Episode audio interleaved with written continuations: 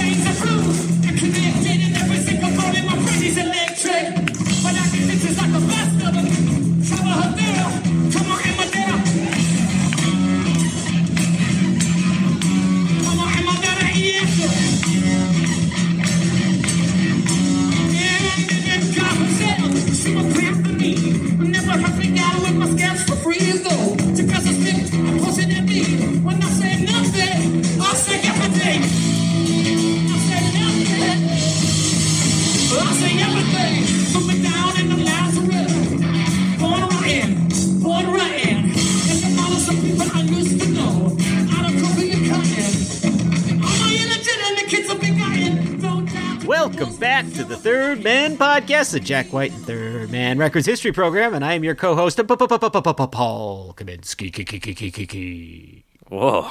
Trying to get the energy up here today. yeah, I know. Well, it's uh it's it's going to be it's to be same energy for me because I'm sick again. I'm your other co-host, sick and tired. James Kaminsky. I'm gonna leave that one in, Just that one, no more. just that one. Yeah. Um so that's that's my 2021. I was look, I was sick free in 93 for all of like a month or two and now I'm back back at it, back on my bullshit. I got sickness in my lungs and I got fever. Woo. Yeah. Paul's bringing it back to Jack White, the, the the premise of this show, a Jack White history podcast, not a sickness podcast. Yeah. Well, somewhere in that word salad was the premise of our show. And James, today we are going to be talking about oh, jolly good, a jolly good topic. Is it is it is it pirates? Is it Englishmen? Is it Oh, it's not a knife. it's oh it's Australia. Oh, pip, pip, pip. I love how you said keep this concise, and we are doing the opposite of that, and I love it to pieces. It's the Geico lizard. Are we talking about the Geico lizard, who was Australian and then turned British? Pip, pip, pip. Uh, we're talking about the uh, very, very exciting thing that happened this year, James. We're going to do a spotlight episode on Third Man Records' London location, which opened in the last couple months. And we're just so excited to talk about this, eh? You got that right, mate.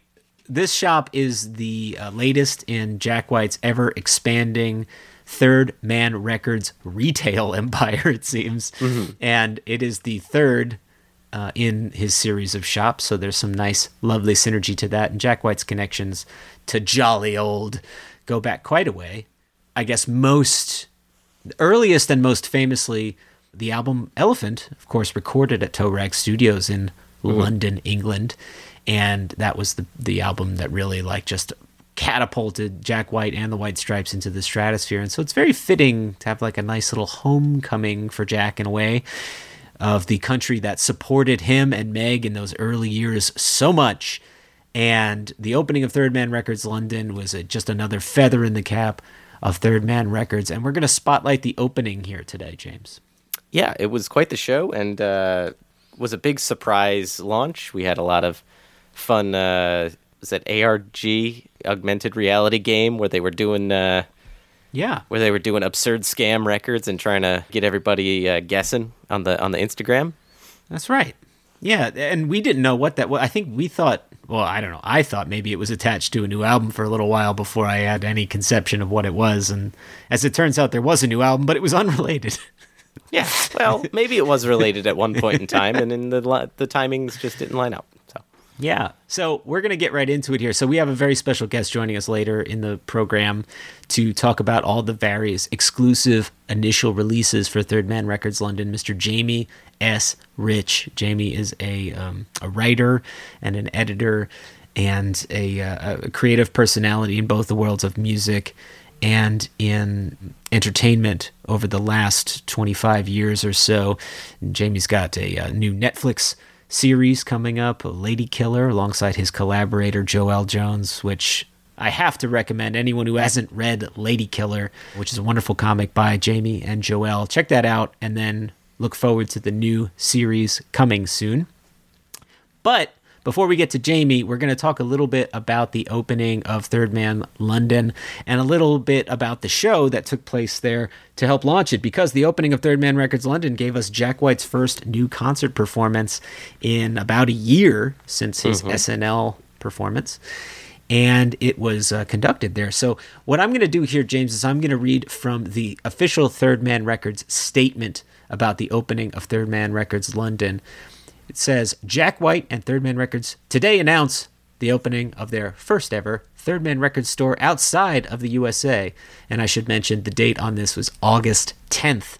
Situated on Marshall Street in the heart of London's historic Soho, an area renowned for its rich musical history, the London store will complete a trio of third man physical spaces that includes buildings in Nashville, Tennessee, and Detroit, Michigan.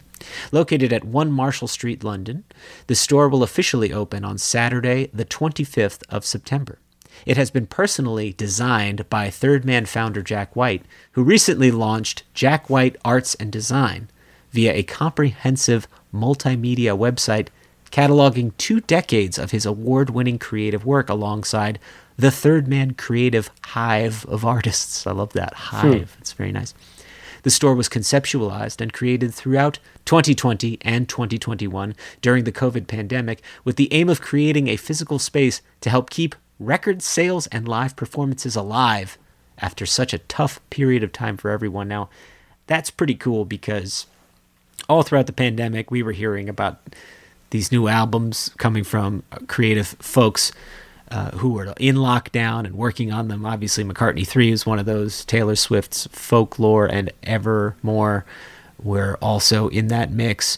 And I guess I remember James saying to you, Boy, I wish Jackie Boy would be working on some new stuff. And as it turns out, he was. yeah, we were unsure uh, because he was doing so much with the other with his other projects, namely upholstery and his arts and design materials, and he doesn't like to be pigeonholed into Yeah. you're gonna make music because you're a musician. And so I just assumed he was exploring other creative outlets while he had the time to do so. And to hear that he was making music was exciting, but the London opening was just another piece in that creative outlet, I think. I, I wonder how long he was sitting on that building for a while. I mean, we have precedent for him buying up a space in hopes of a future project. More info on that to to uh, Come. Yeah, to in, come. in a future episode. Right. Yeah. So I wonder how long he had this idea for, and was it purely COVID based, or was this just an opportunity he had during COVID to to be able to uh, to kind of transform this place in a time when he wouldn't have otherwise been able to, or or commit the resources to it?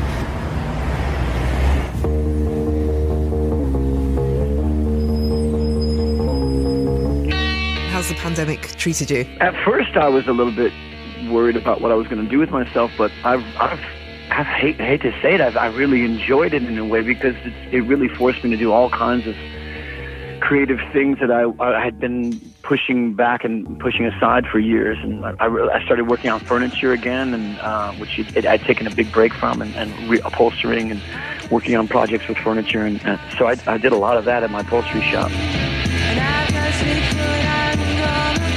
So you are, I think, about to get on a plane or you were heading for the UK. Will you tell us why you're coming here to London? the best reason ever. we're opening we're opening a Third Man Records in London, so it's um, it's been just a glorious like uh, journey trying to get to this moment. We, for years ago, we talked about wouldn't it be nice to have you know another location of Third Man Records somewhere else in the world, and we we thought about different locations like Paris and Tokyo, and, and but everyone would immediately just come back and now If we ever did do that, it would have to be London first and foremost. You know, we just have such a history with the country and that city so much. And, and Ben Swank, uh, who, who's one of the higher ups at Third Man, he lived in London for years. When I actually imported him back to America from London to, to work at Third Man, and so we we have this great connection. And, and the White Stripes really, uh, my, my band really kind of blew up in London first, and then and then it got bigger in America. So and like we were talking about earlier, like these experiences Mm. with John Peel and the, the London garage rock scene with the uh, all Billy Childish's bands, and we we uh, we just have a long history with that, and and we and, and no one and nowhere else in the world do people love music more than than in uh, Great True. Britain, you know. So Yeah. it, it, it, you really feel that whenever you have a conversation with somebody at a pub or just you know having breakfast. It's like everyone's always talking about music. Third Man Records London will be multifunctional, tripling up as a two level retail space, an intimate live music venue named The Blue Basement, and a European headquarters for Third Man Records. It will feature a host of the kind of quirks, details, and idiosyncrasies Third Man have become renowned for the world over. These include a Third Man Books token operated Lucky Dip book machine designed by the Toronto based artist Craig Small. Titled The Literarium, it is only the second of its kind in the world and much loved by the likes of Margaret Atwood. The store will also feature a Third Man Records token operated recording booth where artists and the public can record their own materials straight to vinyl. Simply uh, another version, it seems, of the one that he has in uh, Nashville currently. Yes, giving opportunity to people in Europe to be able to experience this kind of novelty lounge area, you know, because the cost to get over to Nashville or Detroit for Europeans was always very high, and the cost to import records, especially from things like Third Man, is is incredibly high, and so this this is really giving rise to a cheaper alternative uh, to be able to to go to these places and experience these things. And if you want to buy a record, you don't have to pay for fifty dollars in customs or whatever. You can literally pay thirty dollars to take a train to London or whatever, and Right. and pick up the album. Yeah, and, and Europe and England in particular have not just been kind to Jack over the years. They, I think, propped up a lot of the Detroit sound in the early 2000s and late 90s when we talk to these people in the Dirt Bombs or whatever group. They always say, oh, we went to Europe or we spent a lot of time in England. Mm-hmm. And I think that there was a real support, you know, for that. And we know that Jack was, I think, a bit more even popular in terms of chart performance in Britain at some junctures of his career, not necessarily throughout the whole length of it. But I think that this is a nice way of supporting those fans who have been so supportive to him and his fellow Detroit rockers over the years. So I'm just I'm really happy that they have this opportunity. To continue on with the statement here, the official announcement follows much speculation and guesswork from eagle-eyed Third Man fans who noticed the painting of eight fake rotating storefronts at 1 Marshall Street. These fronts included Swank's Muscle Tea Emporium, Pretty good. Jack Sharp's upholstery tacks, Pretty good. Harry Lime's penicillin, all of which claimed to be under the umbrella of the fantastical absurd scam family of businesses.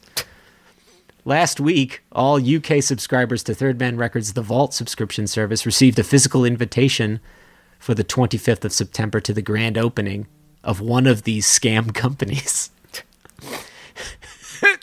Furthermore, in celebration of the opening, Third Man Records approached some of their favorite ever UK artists, as well as some Motown contributions from Detroit, Paul Weller, David Ruffin, the Jesus and Mary Chain, Cornershop, Gina Birch, and the Raincoats, mm-hmm. and the great lost Manchester group, the Magic Roundabout, to record something brand new or contribute something previously unheard to the Third Man catalog. These exclusive releases will be available to buy on Black Vinyl on September 25th from the Third Man web store, at all three Third Man record stores, and independent record shops everywhere, and on very limited edition vinyl. Third Man Records is, uh, you know, we, we only sell the things that we produce or that we're a part of.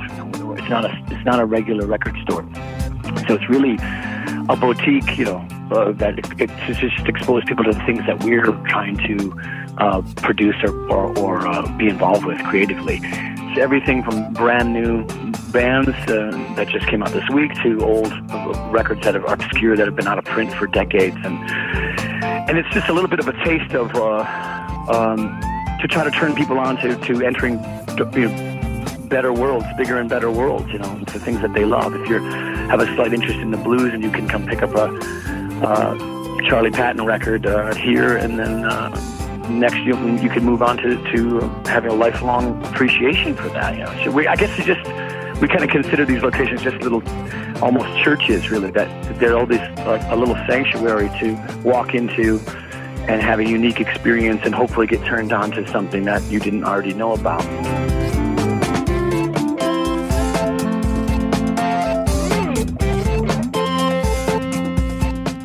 James, before we get to this interview with Jamie, I just want to talk about one last thing here. Is it Jack's blue hair? Because it's great. Ah, yeah, well, he's got that too. But so Jack White, as we mentioned at the debut of the store, the opening, the grand opening on September 25th, performed a concert live on a nearby rooftop to all the fans in attendance.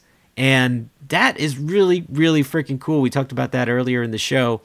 The set list, very cool. Reminds me a lot of the kinds of solo set lists we've seen before. And at the time of this recording, he has announced some tour dates coming up next year to support his new record, which is awesome. And I hope we hear some of this. But of course, we had Jack White, Dominic Davis, and Daru Jones performing as a power trio. The tracks Hello Operator, Why Can't You Be Nicer to Me? Awesome. Mm-hmm. 16 Saltines. What's Done is Done. Oof. Wow. Wow. Is what I have to say to that. Good. Awesome. Good one. Good call. Good pull. I cut like a buffalo, not a surprise. Love interruption, also not a surprise. Icky thump, it'd be a surprise if he didn't play that one. Mm. Dead Leaves and the Dirty Ground, another not a surprise. Lazaretto, which this power trio crushed on Saturday Night Live. We have Steady as She Goes, We're Gonna Be Friends, and Seven Nation Army. What a set. She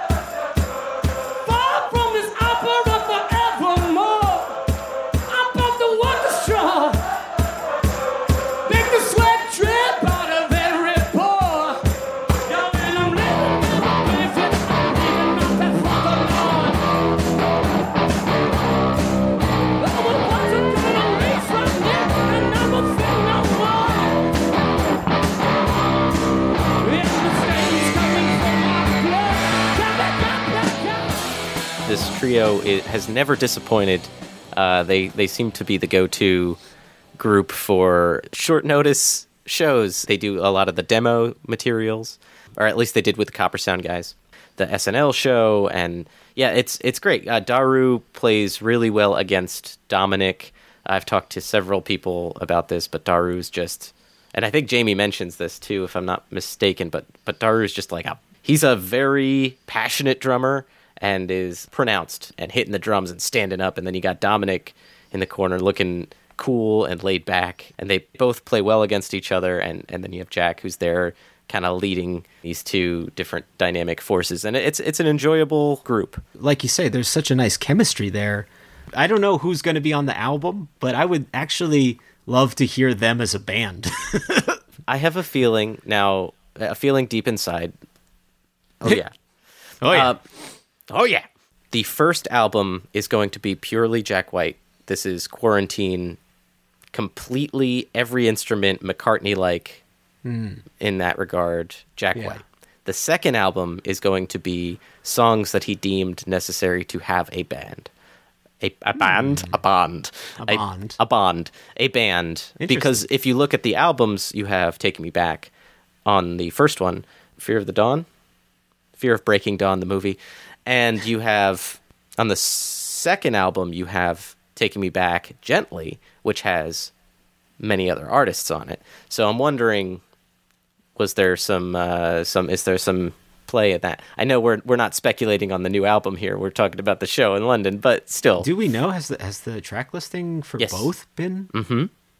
They're And- not identical though, right? no, no, they are not. The only similar one is Taking Me Back and Taking Me Back Gently. I see. Okay. But yeah, you you could see uh, you know, you could you could read into some of the track names and try and figure out some of the inspirations and stuff through there, but you know, it's I'm interested to see the, the credits on, on both of those. Yeah, me too. Yeah. Well, I'm also interested to hear this wonderful interview from Jamie S. Rich. Should we kick it to that, James? Let's hey, let's kick it to our third person this week. We haven't said that in a while.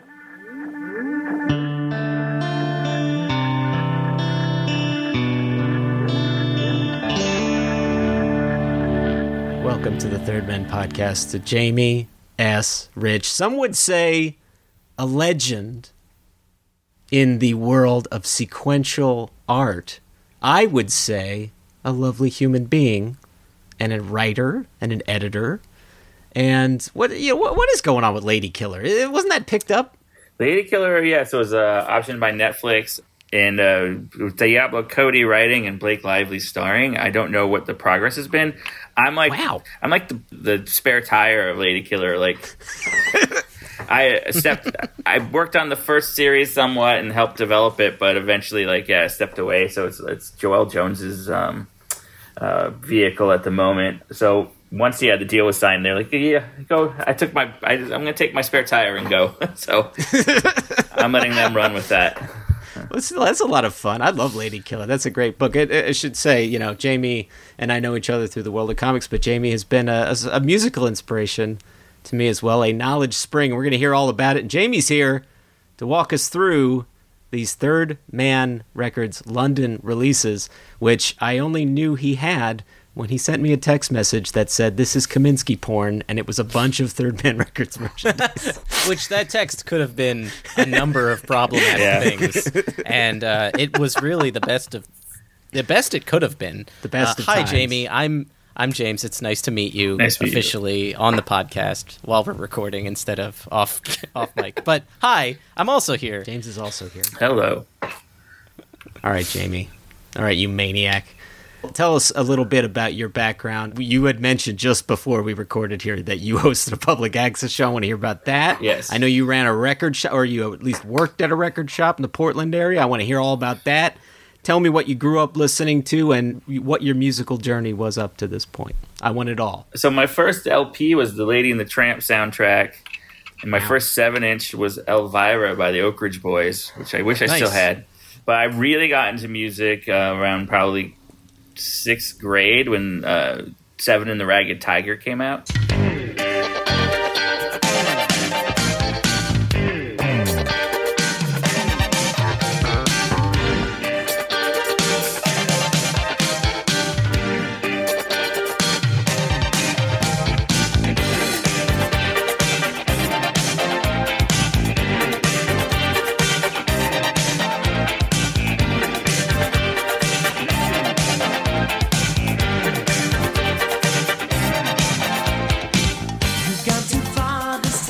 Really into Duran Duran. I would consider that like my first favorite band.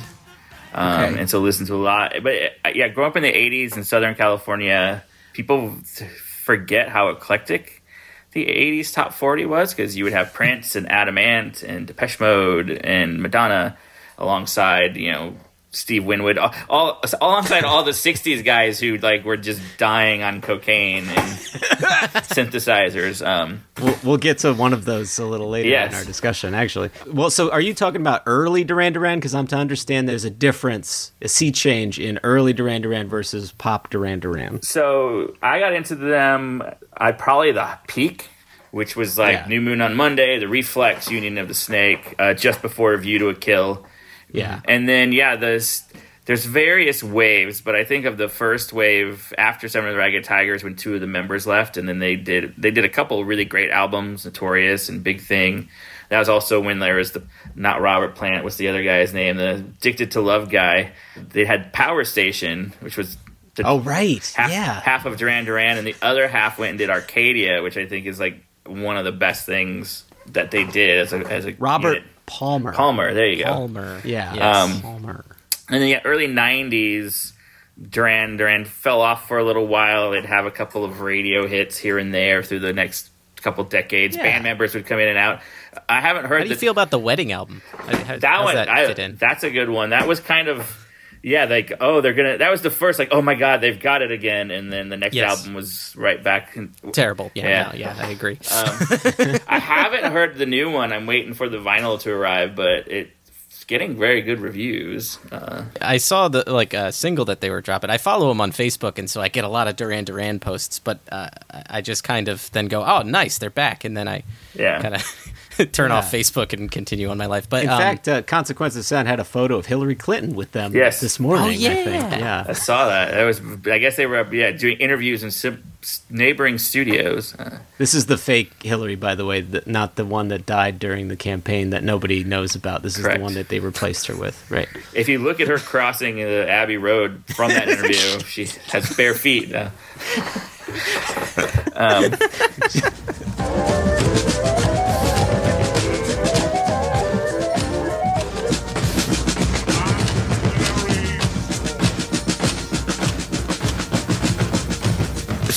so yeah, then yeah, I got through high school. I got into hip hop and early hip hop, and continued to listen, find like the Smiths and darker Yeah. K Rocky stuff. And for me, the '90s was all about Britain.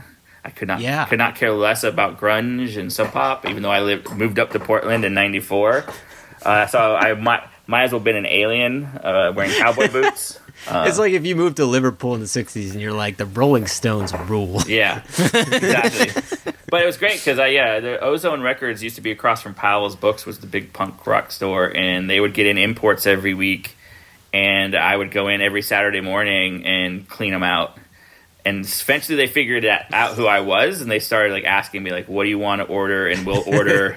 you tell us what else to get. Um, so I was really that was like singles wars. So you'd be buying like two CDs and a seven inch just to get all the tracks and the B sides. And so yeah, that's a habit I've hung on to probably too much, uh, which led me Were to this, buying the CD singles? It was the 90s after yeah, which has led me to this uh, third man excursion. But uh, yeah, it's, there was a point in Portland. I did work at Ozone for a while. We did have a Britpop all access TV show called All Right with an ampersand. all. Not. not to right. be confused. Yeah, Yeah, no, just no T. all right. Just all right. Yes. Did you? So you were in Portland. Did you make zines for Oasis instead of like the bands that were popular in Portland at the time? Funnily enough, um, we did. So I did actually met Oasis on their first tour because they played. Really? They played the crappiest punk rock club in Portland, and everyone else, all the hipsters were at Reverend Horton Heat that night. And so I have a signed, definitely maybe, with Liam Gallagher's signature, which is like the hard one to get. Like I've had people Whoa. offer to pay me for photocopies of it. It was so hard to get. Wow. Jamie, did I ever tell you I played for my eighth grade talent show, Married with Children? On Yes, you did. Acoustic guitar. It's a great choice. Uh, There's no need for you to say you're sorry. Goodbye, I'm going home. I don't care. no more, so don't you worry. Goodbye, I'm going home. I hate the way that even though you know you're wrong, you say you're right. I made one zine with the, the All Right co host. It was her idea. We were traveling to San Francisco to see Pulp. And it was the most brilliant idea she had because we ended up in front of the line for a signing at Virgin Megastore. We were selling these fanzines. I think they were called Juicy. And the manager saw us and talked to us. And he and we said, oh, we drove like, you know, 16 hours to get here. So we got all the VIP passes. We got extra tickets to Los Angeles all from this idea of making this silly fanzine that we did one issue of. Um, That's awesome. That's a very 90s story, though. Yes. Yes. Quintessential. So you were my guide a little bit for when we did the shoegaze episode. I had consulted you a little bit because I had intuited that perhaps that kind of music would be up your alley. And in fact, some of the stuff we're going to talk about today has a little bit of a little bit of crossover with shoegaze, not Yeah. all that much, but a little bit, and all sort of coming around in that sort of same area in the '80s and the '90s. And so that's your that's where you were kind of coming from. And how did you hear about the Third Man London releases? Was it just in normal trade press stuff, and then you decided to pick them up? Like, how does that It factor was in? probably through a Paul Weller Instagram account.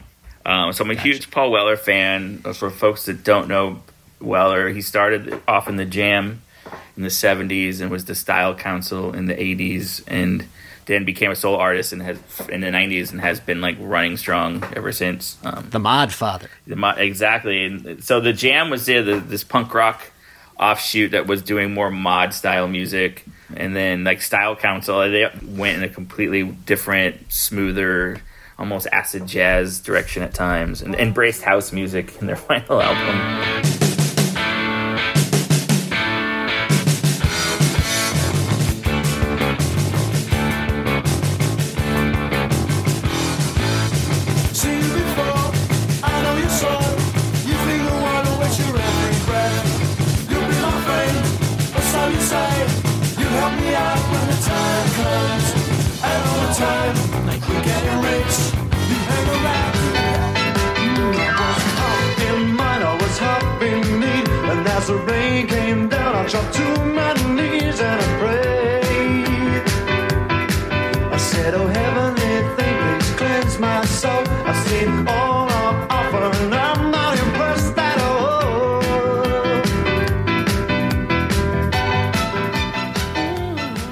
Been a bit of a chameleon, but has, and interestingly enough, gotten like more traditional and experimental throughout his career at the same time. Yeah. And so what he did for Third Man, which uh, what I read somewhere was that he he wanted to m- make that Detroit connection. So he did a seven inch covering uh, three different Motown songs. Yeah. Uh, so going going to a go go, I'm a roadrunner, and what does it take to win your love? Well, yeah, let's start there. So we're going to talk a little bit about each of these Third Man London releases with you, Jamie, and I guess we'll start with Paul Weller. But there are six in total, and the Paul Weller one, this is the official Third Man copy. It says, "This very special seven-inch comes to us from the one and only Paul Weller of the Jam the Style Council, as you mentioned. The Mod Father chose three phenomenal Tamla slash Motown tracks by Smokey Robinson and Junior Walker and the All Stars to cover as a nod to Third Man's Detroit roots, complete with a Tamla esque sleeve design. Single was cut and pressed at Third Man Detroit, just two miles away from the original Motown studio. Now, I have a passing knowledge of the Jam in that there was a time where I downloaded their entire discography thinking I'm going to get into the Jam. And then I listened to a couple tracks and I went, this is hard for me. And I, and I didn't c- continue. It's one of those things where sometimes the mood will just strike me and I'll find a discography and then I'll listen to two tracks and think this seems like a lot of hard work. Mm-hmm. Kind of like when I sent you a request to try and like yes, and you're like, all right, and then you heard one song and you're like, I think I'm done. I think I'm done with yes. I it's think fine. Uh. I'll get there. I like Roundabout. I mean, I'll get there eventually, you know? By the way, it, all of the London singles are hilarious in the forums that like third man forums that we're all me and Paul are a part of. When these came out, you constantly had English people not understanding how Americans don't know who these artists are. They're like, how you realize there are other people besides those from America, right? And every American going, I have no idea what a Paul Weller is. It's been a hilarious journey to watch these these arguments unfold. So yeah, and the, so the tragedy is, is that there was only like a thousand of the Weller ones. So I got mm-hmm. up at midnight of the day they went on sale and got completely shut out of buying them Oh, because there was only a certain amount on the website, and then there was the yellow version in the store, which is now going for like six hundred dollars. Jeez. so I think I actually texted you while you were. That was your night of be, at St. Vincent, and I texted you something about like you know why does Jack White do this to me? Um, And Paul's like, Daddy's home, don't talk now. yeah, I was like, I have no idea, but I'm drunk and watching Annie Clark. Um, so that one you can find all the tracks on YouTube. There's a YouTube account called the Paul Weller Archive. They're they're Yeah. all there. So I have heard them and they're fantastic. And I'm frustrated. And well, Paul has done this to us before with these limited releases, and I don't know why he's like makes it so hard on some of his fans. Yeah, I should say a little bit of background on Weller. You already got into this a bit, Jamie, but I'll just give a, a bit more here. He was born in 58 in Woking, Surrey. Formed the first incarnation of the Jam in 72, along with musical chums Steve Brookes and Dave Waller. In 76, the band took off amidst England's punk scene alongside bands like The Clash, Sex Pistols, and The Damned, who we know is the favorite band, a friend of the show, Rob Jones mm-hmm. of Animal Rummy fame and the other one, Mondo. Yeah. Mondo. So that I found that interesting. He was contemporary of the Damned in that sense, and he, I guess, he also played on Peter Gabriel's third record, which I Yes. just got finished talking a bunch about on another show I do called Now Hear This. That record, which is just called Peter Gabriel, but is also sort of called Three and is also sort of called Melt, is amazing and wound up cementing a lot of the sounds of what the 80s was to become. So, 80s gated drumming was invented because this nutcase, Peter Gabriel, told all the drummers, including Phil Collins on this record, I don't want you to use any cymbal work. And they were like, but why? And he said, I want to put you in a box and I want you to be creative within that box. And I thought, oh, that reminds me of Jack White.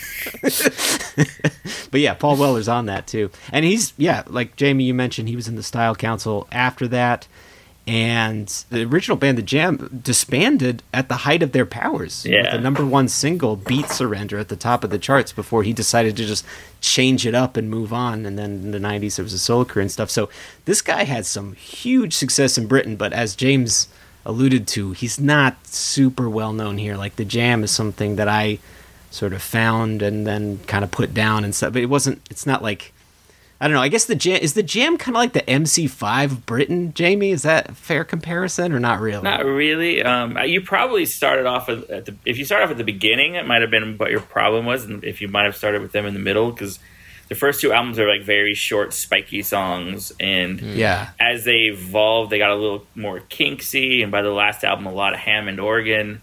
Uh, yeah, so and moving into like a more soul direction. So there's a history here of them recording like Curtis Mayfield's "Move On Up" and "The Heat Wave" by Martha the Vandellas early in their Oh, career. So they they were actually their your real comparison is probably like a quick one era Who for their earlier career. Um, Do you have an album that you would recommend people start on the jam with if they haven't? Um, I would probably go with The Gift, their last one, and that has a town called Malice, which most people know probably like from Grosse Pointe Blank and any other movie.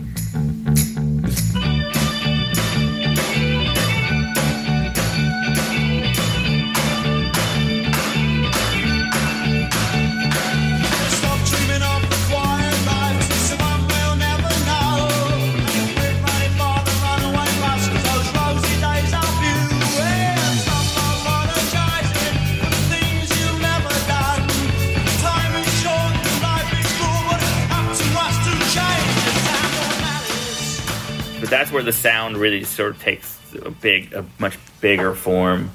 Um, and then setting setting Sons if you're more want more the Kinksy era, but that has a lot of big hits on it too. Yeah. So thoughts on the new tracks, Jamie? You want to give us a bit of impression? I know you listen to them digitally. You don't have the release. Yeah, but- I know they're great. They're pretty straight ahead covers. It's kind of like yeah, the best bar band you'd ever see if they would actually go out and just play. if Paul did a night of Motown, it would be pretty fantastic. Nothing revolutionary or, or he's pretty faithful to the arrangements. Uh, so it, Yeah. he- he's been known. Like, he actually has a pretty good track record of B sides where he covers songs from all kinds of artists, and I think this fits right in there with, with some of his best.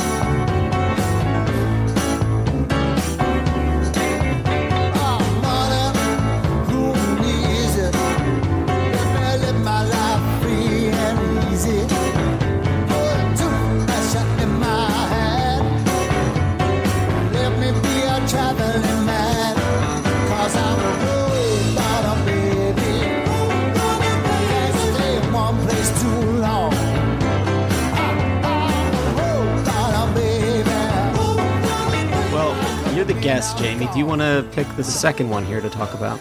Um, so, kind of, yeah, looking at a timeline to, for all of these things, if you look at, and even though this is the one I didn't buy, Gina Birch uh, of the Raincoats uh, released her Yeah. first solo song, feminist song, and there's like a, a regular version and then a remix ambient version that I think is by Youth, who's a producer Yes. who's worked with like Depeche Mode and a bunch of artists. Um, Paul McCartney, as a matter of That's fact. right. He is one half of the Fireman. that's right. Oh, Oh, God, I is forgot that- about that. Yeah. Yeah. He did three albums with Paul, one of which is listenable. Yeah, well, yeah, Uh, but it's good. Uh, Is Twin Freaks in the mix in there? He didn't do Twin Freaks, but that is in the youthy sort of vein. Okay, yeah. that's what I'm thinking of. So the Raincoats formed in '77. From what I, I did have to look that up, but they they are a band I've known and have heard here and there. But they're very influential women. It's a, a female punk band, very spiky, kind of pointing the way to a lot of the of what is in also this collection. So I can see where Gina Birch fits in with what Yeah. I, what I think they were curating here, or at least what appeals to the tastes of, of whoever ch- made these choices. Right. Mm-hmm. When you ask me, when you ask me if I'm a feminist, I say, I say to hell with powerlessness, to hell with loneliness. Damn all those people putting women down. Yes, there are women in positions of power, but so many more in chains and drudgery, tortured. Because if you go from her to like the telescopes and Jesus and Mary Chain, Spaceman Three, like there's a all that noisy on your way to shoegaze, really. Um, that, Yes. Yeah. So I feel like you, the, some of the other releases here, particularly like the Jesus and Mary Chain seven inch and the Magic Roundabout record, all connect back to the Raincoats. Those guys probably listen to them. This song itself is fun, and it does feel like if you like the Raincoats, you're probably gonna like this. But um, it's not like a huge like banger or anything. Right. Yeah. This is now this is her debut Yeah. solo single, which is really funny because she's been around for a long time, as you mentioned. Yeah. In fact, I think the Raincoats toured with Nirvana or played a few shows with them. Kurt Cobain no. was a huge Raincoats fan. That's actually probably how I first heard of them. Was because despite what I said earlier, I was into Nirvana. Like who wasn't into Nirvana? They broke barriers. Yes. Yeah. Yeah, and uh, but yeah, that kind of noisy. Uh, the pastels was another Cobain uh, favorite that I think sounds a lot like the Raincoats. Yeah. You touched on who might be curating this, Paul. I have to ask: Would you agree with me that it's probably Swank? It's a, s- it sounds like a swank It thing. sounds like a swank thing. He's also a curator of oddball music that you wouldn't necessarily have thought of picking in general. So Right. he's he's responsible for a lot of strange choices. In fact, I think he is 100% responsible for the Magic Roundabout stuff because I think he found that record years and years and years ago, and uh, there's never been a release since or whatever. So Yeah, so I mean that's actually a perfect segue. That's catnip to me. Of like, wait, you found a secret Manchester band that nobody knew about. um, so, you know, and just what little is out there now about them, there does appear to be like this was a band that if you were around at the time and you heard them live, you were just like blown away and an instant convert. So in '87, you would have had bands like the Jesus and Mary Chain starting and Spaceman Three, and so all of these noisy stuff that would end up on Creation Records. Like I'm amazed that Magic Roundabout was not somehow on Creation Records because like early Teenage Fanclub and all of that. I think even some of Swervedriver might have been Creation, but I think you, Yeah. hearing them, they they almost are like the missing link in that zone that's leading us to shoegaze because it's a very psychedelic, um, a little drony.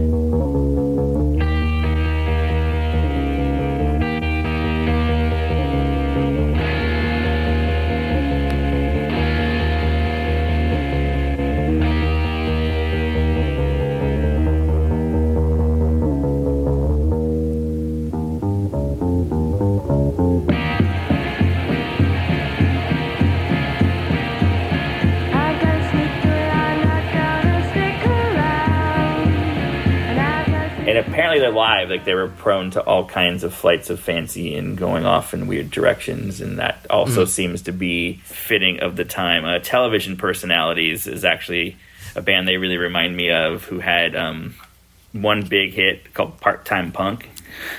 That I actually know more knew more through covers throughout the years than then I finally found them. But um, I wonder if that's a, a reference that Belle and Sebastian made in The Blues Are Still Blue. They say part-time punk in that. I wonder. if oh, absolutely would have been yeah that kind they're of all band. they're they're both Scottish, eh? Or no, they th- these guys aren't Scottish. I don't think. yeah, I think they're Mancunian.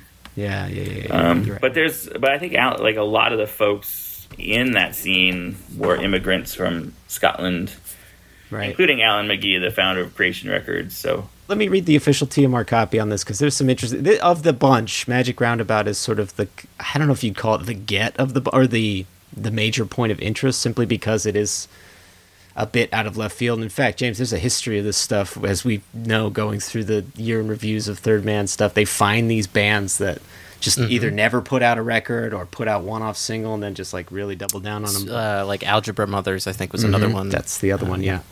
So, like uh, the official TMR copy says, like so many other disenfranchised kids in the heady days of the mid 80s United Kingdom, Magic Roundabouts came armed with leather jackets, charity shop instruments, singles by The Fall and the Buzzcocks, good haircuts, a healthy VU obsession, and a little psychedelic inspiration in psychedelic inspiration influenced into existence at early gigs by the Jesus and Mary Chain and shop assistants. The Roundies, as they were known, wanted to change the world, or at the very least make some noise, shake things up, and be a part of the happening. They established a clubhouse in early 86 and began rehearsing, recording, and gigging, playing a ton of legendary shows with the likes of the Pastels, the Blue, Airplanes, Spaceman 3, Loop, My Bloody Valentine, there's the shoegaze, in spiral Inspiral Carpets? Yeah, and Spiral Carpets. and picking up a bunch of fans along the way. Rumor has it that noel gallagher roadied their final show. Uh, which is really really funny to me. There was one song released she's a waterfall parts one and two on mark webber's of pulp oozing through the ozone layer cassette compilation and that's it there's some more here but that's basically the gist Yeah, so Mark Webber, uh, yeah, I was a big fan of Pulp who joined them in their heyday in the 90s uh, as a guitarist. Uh, awesome The Inspiral Carpets connection, I'm surprised is not being made more of because when I looked at the liner notes, Clinton Boon recorded the second side of the record. And Clinton Boon is the leader and writer of Inspiral Carpets and then had a band called the Clinton Boon Experience. Um, But Inspiral Carpets had a emerged in the late 80s as part of the Madchester scene, which was Happy Mondays, Stone Roses, 808 State, and had some minor hits in the States, but a couple big hits overseas. Um, and then Clint Boon Experience has one of my favorite seven inches of all time, uh, the Earworm song that has backup vocals by the guy from Travis. Um, and it's, Oh, nice. yeah, we Yeah. like Uh, Travis. Travis, who we discovered me and Paul in 2007 with the song "Selfish Jean," and then That's a good one. I, cou- I couldn't get enough of him after that. It's great. Yeah, I have a horrible memory of playing that song on a loop after I had a big fight with a girlfriend at the time, and it was uh, awful, actually. But it's a great tune. 2007 was a weird time in our, both of our lives, Paul. Uh, but f- firstly, to the Clinton Boon experience, I love it when an act just says their name and experience at the end of it. That- There's, it's the best. And secondly, where do we stand on the London lingo that Third Man's putting into all this copy? Is it working, or is like I want to hear a Londoner's perspective on? Does this seem like some American asshole who's just trying to use London lingo and throw it around sporadically? It's it's very funny to me. I mean, how do we know an English guy didn't write the thing? Yeah, it does sound I suppose to, you're me like yeah. The I, reading a lot of NME and Melody Maker in the '90s, it does sound to me like this guy read the same stuff I read. You know, I had no idea for a very long time that that stood for New Musical Express. No clue. Didn't have a clue. Sounds like a fun train. Not a single clue on me. The band's uh, Carl Buckley wound up joining up with a group called Bike in the latter half of the 90s, releasing a few records on the Flying Nun label. And there are also a few Robert Hancock solo releases in the 2000s, which don't appear to be on a label, or that might just be the name of the label. I don't know. Funnily enough, the drummer stands up and plays in some of these videos, which I actually noticed in a few of these, which must have been in the water in the 80s, because that reminds me an awful lot of the Gories when the lady is standing there playing, standing up. There's almost like a, a, a Baroque quality to some of the sound in this, almost a Baroque pop thing in there. A little bit, yeah. And it feels like they still hadn't quite found their legs in terms of really where they would have gone, but yeah, it's the one I've listened to the most because I kind of just keep coming back to it, and it opens up more and more when I listen to it. So there's Yeah. a little baroque, there's a little psychedelia.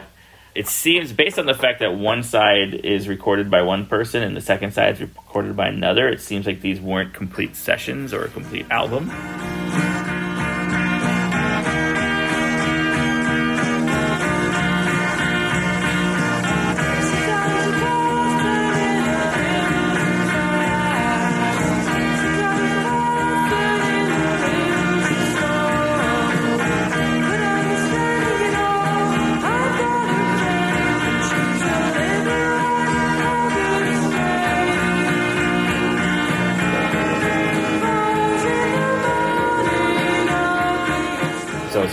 Everything they did but it's it's not like revelatory but at the same time it's like oh i can i'm getting I, I would be curious to be able to go back in time and see what they were like live just to see how that the impact was Right. Yeah, it's strange. It's like if you heard a like if the White Stripes didn't record anything, and then you would go back. Like everybody says how great their live show was, Right. and then you you can't really get a, a feeling for that sort of thing.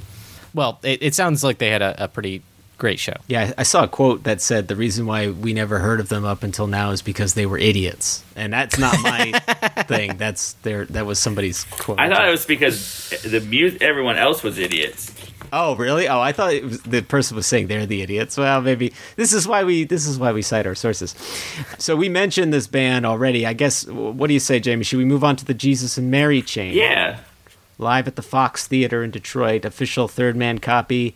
When we asked the Jesus and Mary chain if they wanted to do a single to help us celebrate our London shop opening, they sent along a recording of their last stop in Detroit in 2018 at the historic Fox Theater, just down Woodward from our Detroit HQ, and told us to pick a few. While that was next to impossible, we think The Living End, Teenage Lust, and Cracking Up were the perfect choices 100% pure feedback, distortion, and buzzed out bliss.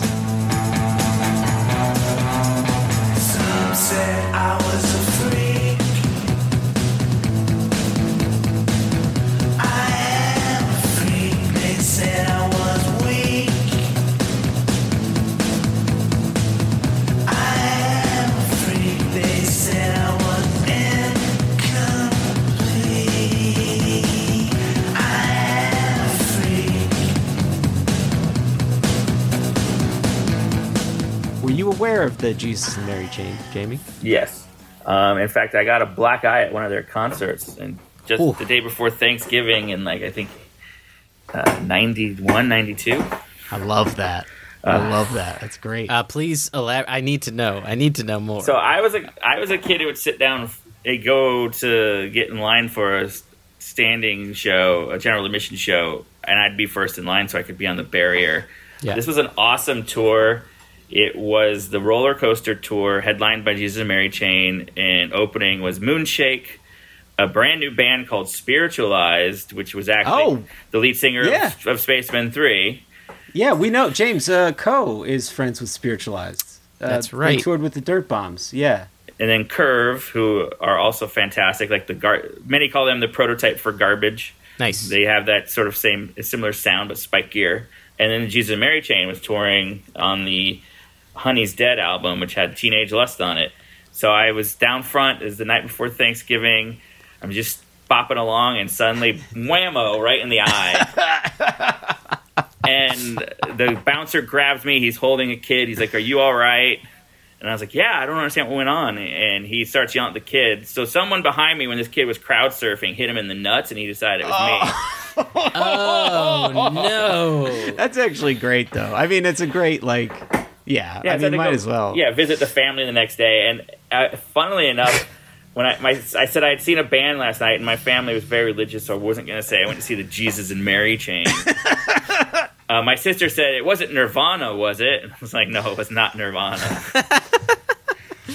Man. Holy shit! I, I I accidentally punched somebody at a show I was at the other night, but it was completely by accident. This guy was he's I was a- almost at the rail, and there was a tall man in front of me, but he squatted down to take a photo, and I was dancing with my hands up, and then he got up as my hand went up, and then ran like got up real quick into my fist, and I was Yeah. like, "Oh my god, I'm so sorry." James also punched- punched somebody directly in the nuts. Yeah, no, I punched somebody in the nuts who was crowd surfing in the '90s. So Got, got um, him in the nuts. That was it. yeah, you? somebody else got punched. Yeah, no, somebody else got punched for him. I don't know who it was, some some guy. But um, yeah, that's that's great. Jesus and Mary Chain is the one band of this whole list I had actually heard of before. I just never heard their music before. I I had heard the name uh, attached to a lot of things, and I'd heard it just it was in the ether of of the groups and stuff that I was a part of. But So they were started by brothers Jim and William Reid, and they are were a songwriting you know duo as well. And in 1983, in a Scottish town called East Kilbride, which is a great Scottish town name if you're going to have one, uh, they released a string of albums throughout the 80s and early 90s, starting with 85's Psychocandy and ending in 98 with the album Munki, spelled M-U-N-K-I. There was a reunion in 2017 where they actually put out a new LP worth of music called Damage and Joy. Jim and William appear to be the only founding members still a part of the band, whose past members total a whopping 23 people. They toured that 2017 album, as we mentioned from the original Third Man copy, alongside Nine Inch Nails, who had them as their opener in the US that year. Their album, that one in 2017, was also produced by Youth, which is There you go. wild that there is two different Youth connections here. Funnily enough, their video for Just Like Honey off of their debut album also features a standing drummer, and I was starting to detect a pattern here. It also reminds me a lot of the Black Belles Wishing Well video. If you watch mm-hmm. the two back to back, they are very, very similar. And yeah, there's there's a lot of that shoegaze kind of Yeah. sound on these guys. Like I, I was getting a lot of that vibe. Probably their be like most recognizable things are the, just like Honey was used in Lost in Translation quite effectively. So Oh, mm. really? Huh.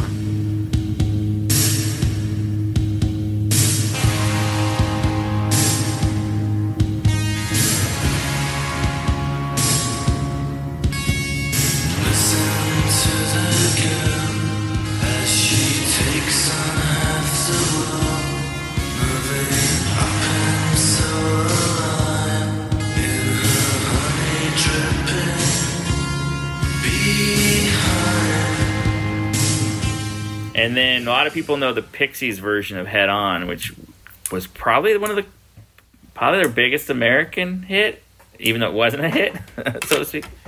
now I know Paul has definitely heard them because he had that Yeah. Lost in Translation soundtrack. I worship for that sure. thing. Yeah. Yeah, That had peaches on it. it sure did. Anyway, What uh, uh, Scarlett Johansson?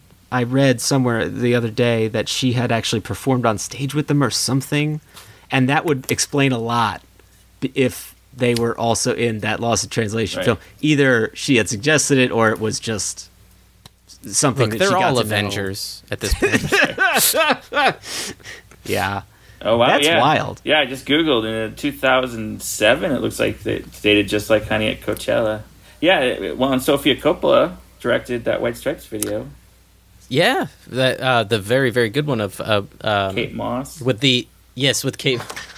That that very strange seductive one that me and Paul had never heard of Oh, until a certain right. time, and we're like, oh, this is horny. This is very very Yeah. horny. James and I are pretty big fans, and we went our whole existence. Ne- I I had gone my whole existence never seeing that extremely horny video, and James shows me this thing. We're like, oh, this is very horny, spicy.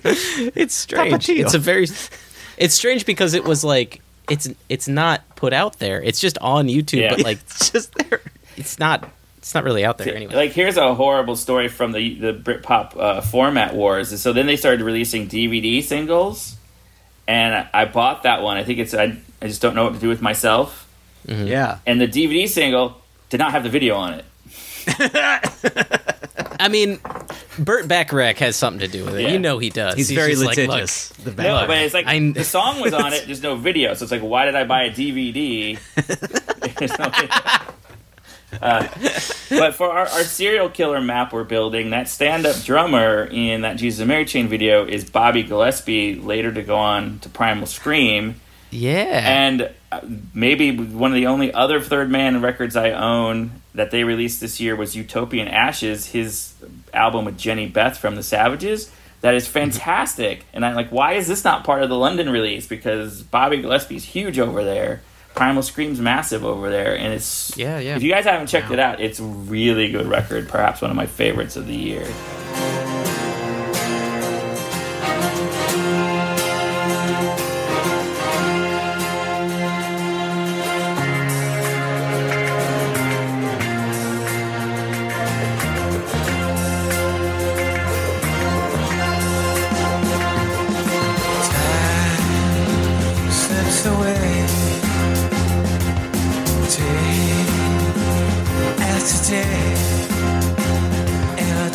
So we have two more here. Yes. We've got, which one? Which one do you want to go to first, Jamie? Um, Cornershop is actually probably the record that disappointed me. Judy sucks a lemon release. Yeah, so which is a great song. So this Cornershop Seven Inch is basically alternate versions of two other songs. Judy Sucks a Lemon was a single a couple years ago, and then there's a different version of a song that uh, I guess got was uh, it's called Constant Springs, but called Cork It. Here Yeah. it's just an instrumental.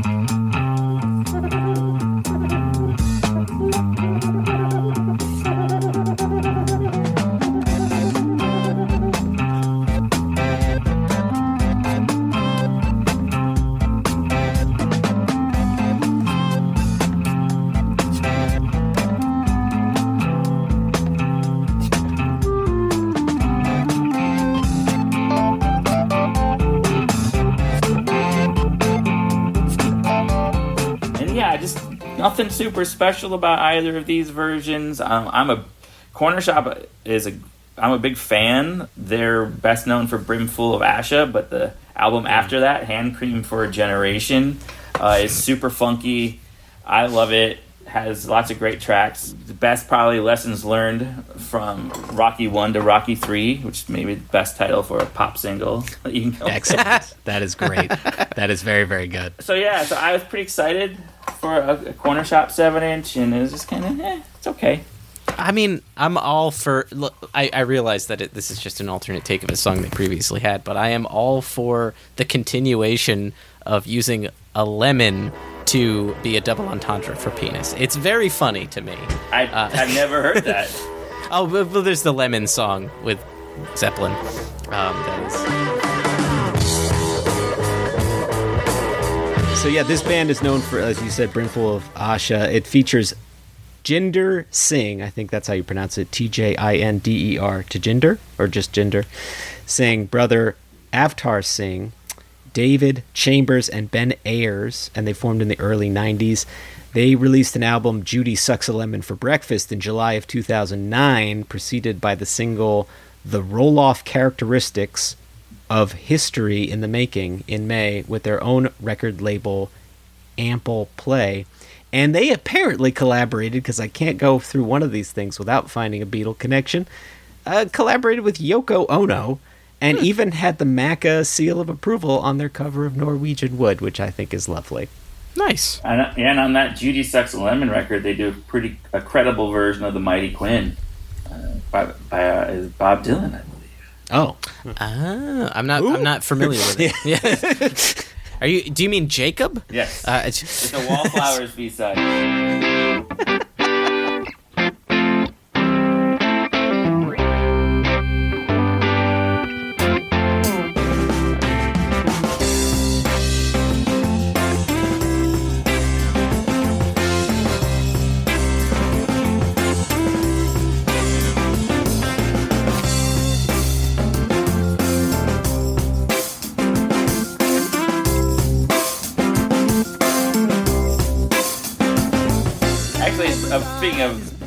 quite a double entendre, but the opening track on that record is "Who Fingered Rock and Roll."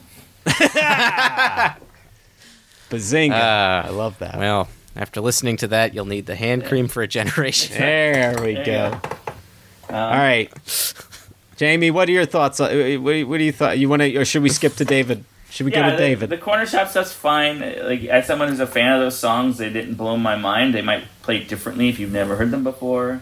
Then I had both the Jesus and Mary Chain ones. I was like, these are cool, like curios. I I, Yeah. I do shout out to Third Man for like pricing seven inches at actual seven inch prices instead of these twenty dollars Oh, nice. or thirty dollars. Yeah. so Yeah. so picking up a couple tracks for seven bucks, is like I'm totally cool with that. And uh, Yeah. the completist in me. Although you would uh, you would not hear that from Londoners who went to the shop during the opening because they did not list the tax Uh, on the price tags, which apparently there's a very strict law about. And I'm sure Third Man is going to hear something about that, where you're supposed to list tax on the price tag. So when people would come up with their $250 worth of stuff, an extra like $100 would be added onto that. And they were like, Excuse me? So, wow. I thought that was uh, an interesting. An interesting tidbit uh, flub of theirs. Well, we know when they opened uh, the Third Man location in Nashville, they were just selling things out of a shoebox and collecting cash. And I think at that time they they I think Blackwell told us we didn't know anything about tax, and I guess they just never learned. I mean, Blackwell has has stated like, or at least I, I don't know if it's Blackwell, but somebody who, who when they opened it had stated like we didn't ex- we expected to be selling an album every you know a couple weeks. Somebody might come to the door and buy a thing, and we'd just like sell it to them. But it, it turned out to be hundreds and hundreds of people every day. So wow. I guess we'll finish here on the David Ruffin release. Now, David Ruffin is probably the most known artist in this batch for American listeners, probably because he was, of course, a I guess I'll put leader in quotes of the Temptations. So this is the official Third Man uh, copy, Motown Records. The Supremes, Stevie Wonder, The Miracles, Marvin Gaye, Martha Reeves, and the Vandellas, and of course the Temptations. It is antithetical to mention any of those without the others. The community of artists that started as the sound of young America, but as history has proven, it became the sound, the look, and the inspiration of so much more. And now, little nuggets of Motown's influence can be found the world over. David Ruffin, founding member of the Motown Superstars The Temptations, went on to become a successful solo artist even after he left the group. In 1969, Ruffin released two fantastic solo records, My Whole World Ended and Feelin' Good, between 1970 and 1971. He recorded what was to be his third long playing solo record. However, his career was suddenly put on hold when Motown, for reasons unclear, shelved the album that had been dubbed simply David. The record had even been assigned a catalog number and final artwork. Ruffin returned in 1973 with a brand new LP titled David Ruffin, treated officially as his third LP, and the previously recorded album David sat on the shelves, unheard for decades. Now, it, it should be mentioned, there's there's a bit more there, but that's, the gist of it. But it should be mentioned that there was, and I found this on the Steve Hoffman forums. Thank you, Steve Hoffman forums.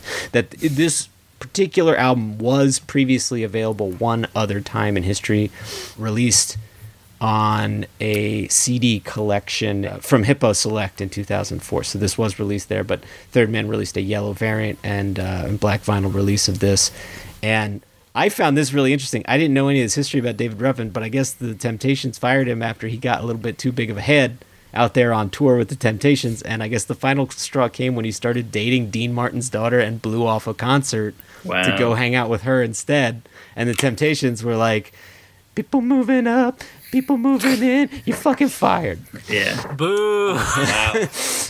And then he rejoined the band in 82 and fucking got fired again because he had a coke habit and was starting to blow off gigs. And then he died of a crack overdose in 91. Super duper sad. But ironically, there's the, I don't know if this is the UK connection or not, but his final tour was of the UK before dying in Philadelphia from the, from the crack overdose. So this guy had a tumultuous life, but certainly a master of his craft. And I, I love the Temptations. I'm not. I wouldn't consider myself a super fan, but I never even heard any of his solo material. I, yeah, I hadn't either. And in fact, there, he's in the Summer of Love, uh, Summer of Soul documentary that came out this summer from Questlove. He does a version of My Girl that's kind of Right. raggedy. So I was a little nervous about this record because I was going in blind.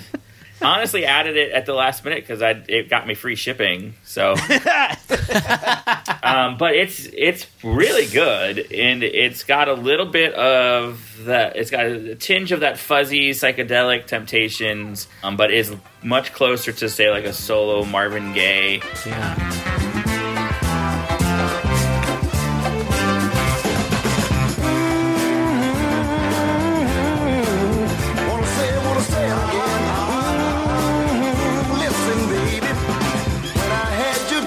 Myself, I didn't want you around.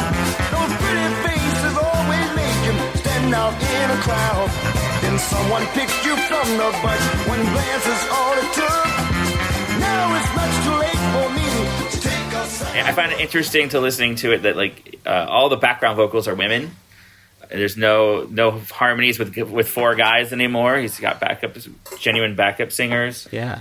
I don't- can't quite say why they wouldn't have released it from a audio standpoint. It's not necessarily yet feels like it's totally sequenced as an album, but then there's also a lot of extras on here, so that could pull away. From the liner notes, it does suggest a lot of a lot of drama, big head, drugs, cheating on his wife with Tammy Terrell. So and and then it made me think. Reading it made me think of Dreamgirls, which Eddie, the part Eddie Murphy plays in the movie is believed to be mostly based on Marvin Gaye, but it seems like a lot, a lot of the ah. Motown guys went through a similar. How do I break out of this? How do I get out of this hit factory and become my own artist? Stevie Wonder is actually referenced in here as at the same time trying to break away. Berry Gordy then just basically shuts you out if you don't if you're not playing ball is what the theory really mm. was. Now, would you say Stevie was the biggest success story of the Breakaways? Maybe Pro- Diana Ross too. Yeah, right? probably was- Stevie and Diana. Marvin Gaye would, was close, but not as big, I think, as either of those two. And he had his problems as well. Like Stevie in particular just seemed to skirt through all of those downfalls that also many other people ran into. Was that like. string of albums in the early '70s the one where he was like winning album of the year every year for like five years in a row? Was was that all on Motown or was that or I, I think he might have. bro- I'm not. A, I'm not a, an expert, but if I'm remembering from stuff I've heard, he did break away at some point. And Yeah. he, if you haven't actually seen Summer of Soul, the Stevie Wonder performance in there is unbelievable. Like he's playing drums, he's running, he's going to different instruments around the stage. awesome? But one of the things, Very carefully. yes, He's look. He he knows where he's going. He's got everything set up. Uh, there's an interesting tidbit in here in the liner notes in that two of the songs that uh, he recorded, including a cover of "I Want You Back" from the Jackson Five and a song called Nice. "Getaway Heartbreak," he recorded just after Tammy Terrell died.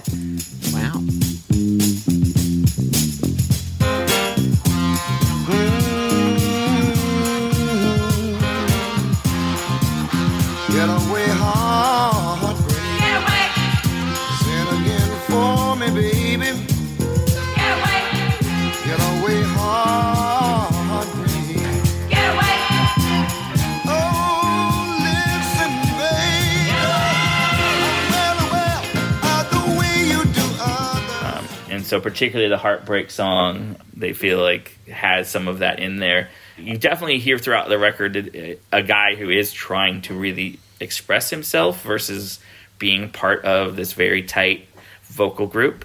Like i think that's part of him pushing himself right out to the front. So mm-hmm. yeah there's lots of good songs in here and doesn't. I, I'm curious to dive into the rest of his catalog now and see how this sits between things, particularly after those two bigger records. But um, he was uh, definitely on the decline when this thing was happening. You mentioned the rasp. How's his voice sound? Good. It sounds Yeah. strong. Yeah. That was another reason cited for him getting sacked in the 80s was that his cigarette smoking had gotten so out of control that mm-hmm. he's, he was like destroying mm-hmm. his voice. I was curious in the early 70s. I, yeah, I think I think he was his voice was maturing, but hadn't like hit the skids yet. That's a thing we have heard Jack White get cited for before is too much smoking and, and it hurting his voice. Uh, honestly, I haven't heard the David Ruffin stuff yet, and you have you have made me way more interested in it than I, I had been before.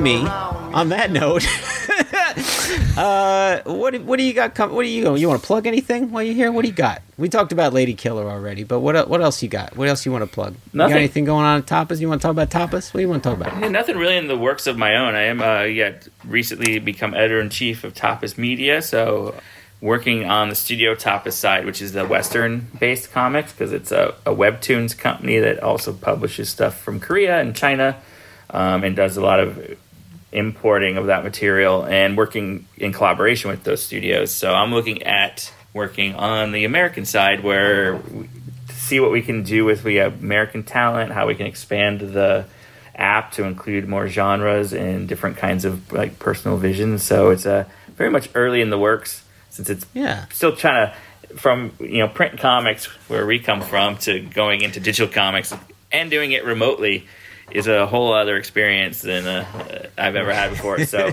it's been a lot. Um, if you have UK listeners, if this is out uh, uh, before uh, I believe it's November 13th and 14th, I'll be at Thought Bubble, the convention in in Harrogate, uh, doing portfolio reviews and hanging out and hopefully catching some bands. Nice. Now you mentioned Western. Is there a risk that you might get shot by Alec Baldwin? I don't think so. Um. I, I'm not going to steal his parking space or anything. Oh God, I'm surprised there was no tweet about that from any large politicians. Anyway, um, Everybody, go see Jamie. Everybody, get involved with Jamie's stuff. Jamie's wonderful. Jamie is a man, a myth, a musical legend, and we really appreciate you joining us on the show today, Jamie. Thanks for letting me come. It's fun. Yeah. it was wonderful talking to you and wonderful meeting you. And thank you uh, for for sharing some of your insight on these these great records. Thanks, guys.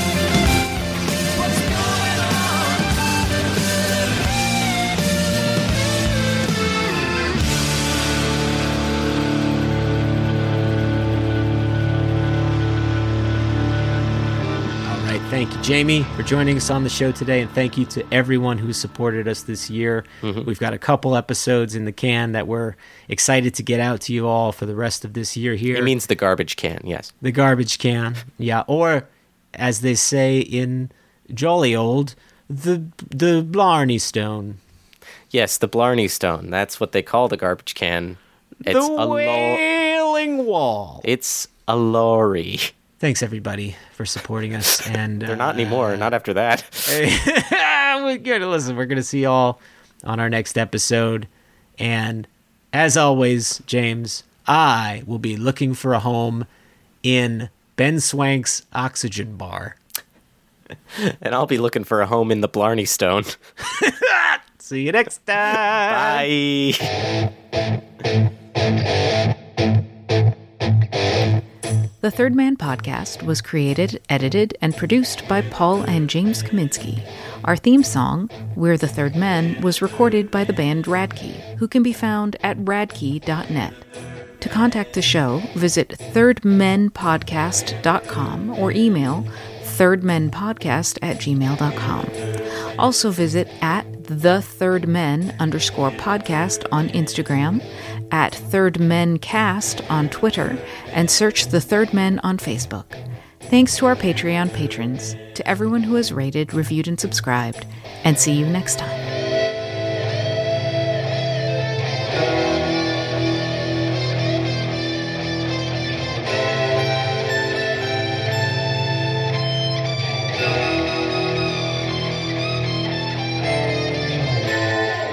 Uh, but this is via the Third Man Records official copy. Sorry, Eleanor was like knocking on the door and screaming. Oh, almost done.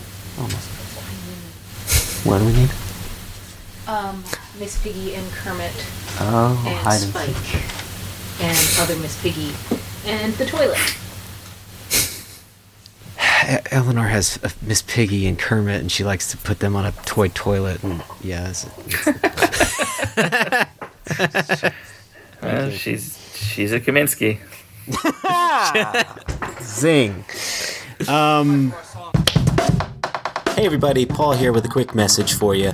As James and I mentioned many times on the show, this podcast is 100% not for profit and a labor of our love for music. We pride ourselves in bringing you interesting, timely content as we have these past 100 plus episodes. Podcasting is, however, a weirdly expensive process, and we actually lose money on hosting, time, equipment, advertising, and all the other little things that we need to do to make these shows for you. So, to help break even on some expenses like those, James and I have set up a Patreon account where you can, if you like, chip in a few bucks to help keep the lights on. It can be as much or as little as you can swing, and all donations are greatly appreciated.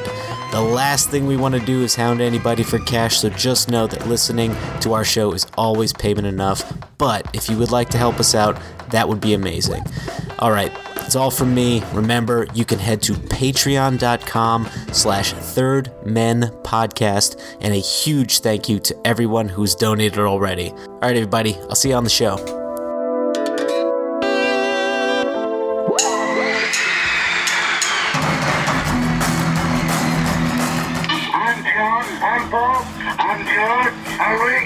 And I'm Wayne Kaminsky. You are all invited to join us on a magical mystery trip through the lives of the Beatles every week on the Yesterday and Today podcast. This show details the chronological journey of the world's most famous band, using music, interviews, and rarities collected since the debut of John, Paul, George, and Ringo onto the world stage. We're a fan made production and we're available now on iTunes and wherever you find your podcasts. So sit back, relax, and download the stream. We hope you will enjoy the show.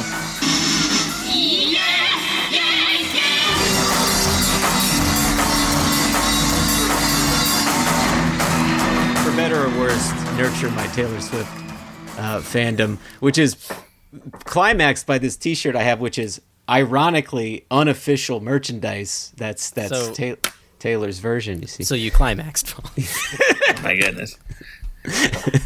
I mean, yeah, anyway, um, that's Jamie- great. He, Jamie he doesn't know- tailored yeah. Yes. that obsession. So, but Jamie I, doesn't know what he's in for today. yeah, my my obsession was also '90s Britpop, and I even did a cable access show, the the early version of podcasts on Britpop. So that also gives me qualification for this one. We have to Nice. save this for the record Yeah. because I want to hear fucking all about that. By the way, um, so are you recording, Jamie? Your Yes. uh, voice memo.